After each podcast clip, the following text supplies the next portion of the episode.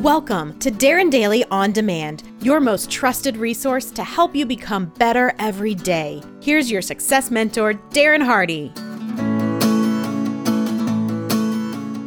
Experts, doomsdayers, and crisis loving media have predicted 82 of the last 11 recessions.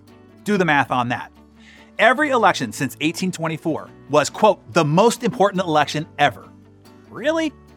The US would default on its debt, they said, for 78 years in a row now. A US government shutdown would be the end of this experiment, they said, for 40 years now.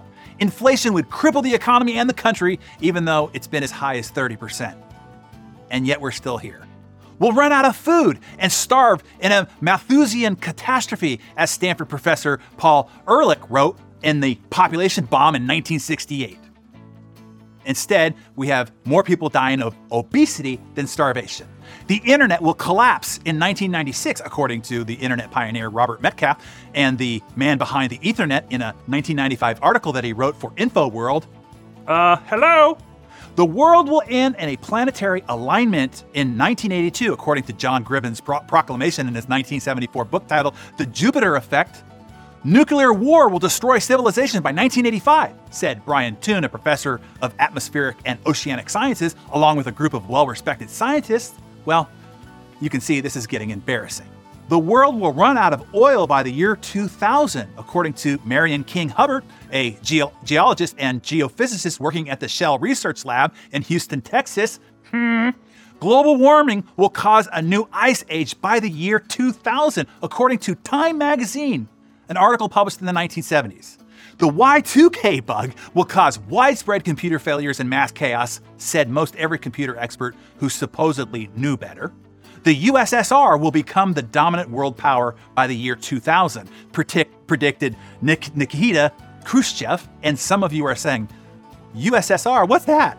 The world will end on December 12, 2012, according to an ancient Mayan prophecy believed and backed by a whole lot of supposed smart people.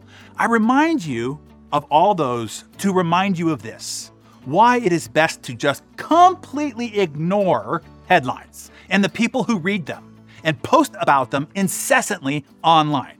Understand, being a doomsayer is all upside with no downside.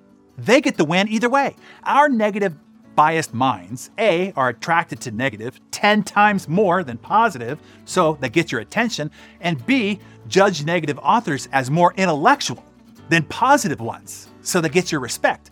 And C, we don't even look back to fact check them to realize their doomsday prediction never came to pass. Why? Because we're too consumed by the next doomsday threat alert that they are giving us. So, my job is to help keep your head and mindset straight. And I take that job very seriously. Mindset is the first principle of success. It is your X factor, the only restrictor to what you can achieve.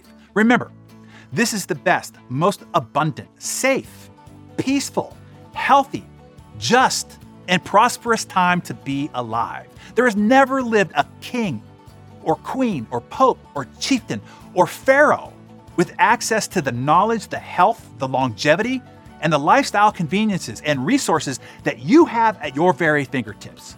Just think about that for a second. Right now, you are richer than the head honcho of any human tribe or civilization since the beginning of mankind prior to this period of time. Wow, freaking wow, right? So let's keep our focus on what's awesome about the people and the world around us. And let's use our time and our energy and creative capacity and attention for good. Darren Daily friends, this is our time to live. Let's live it abundantly.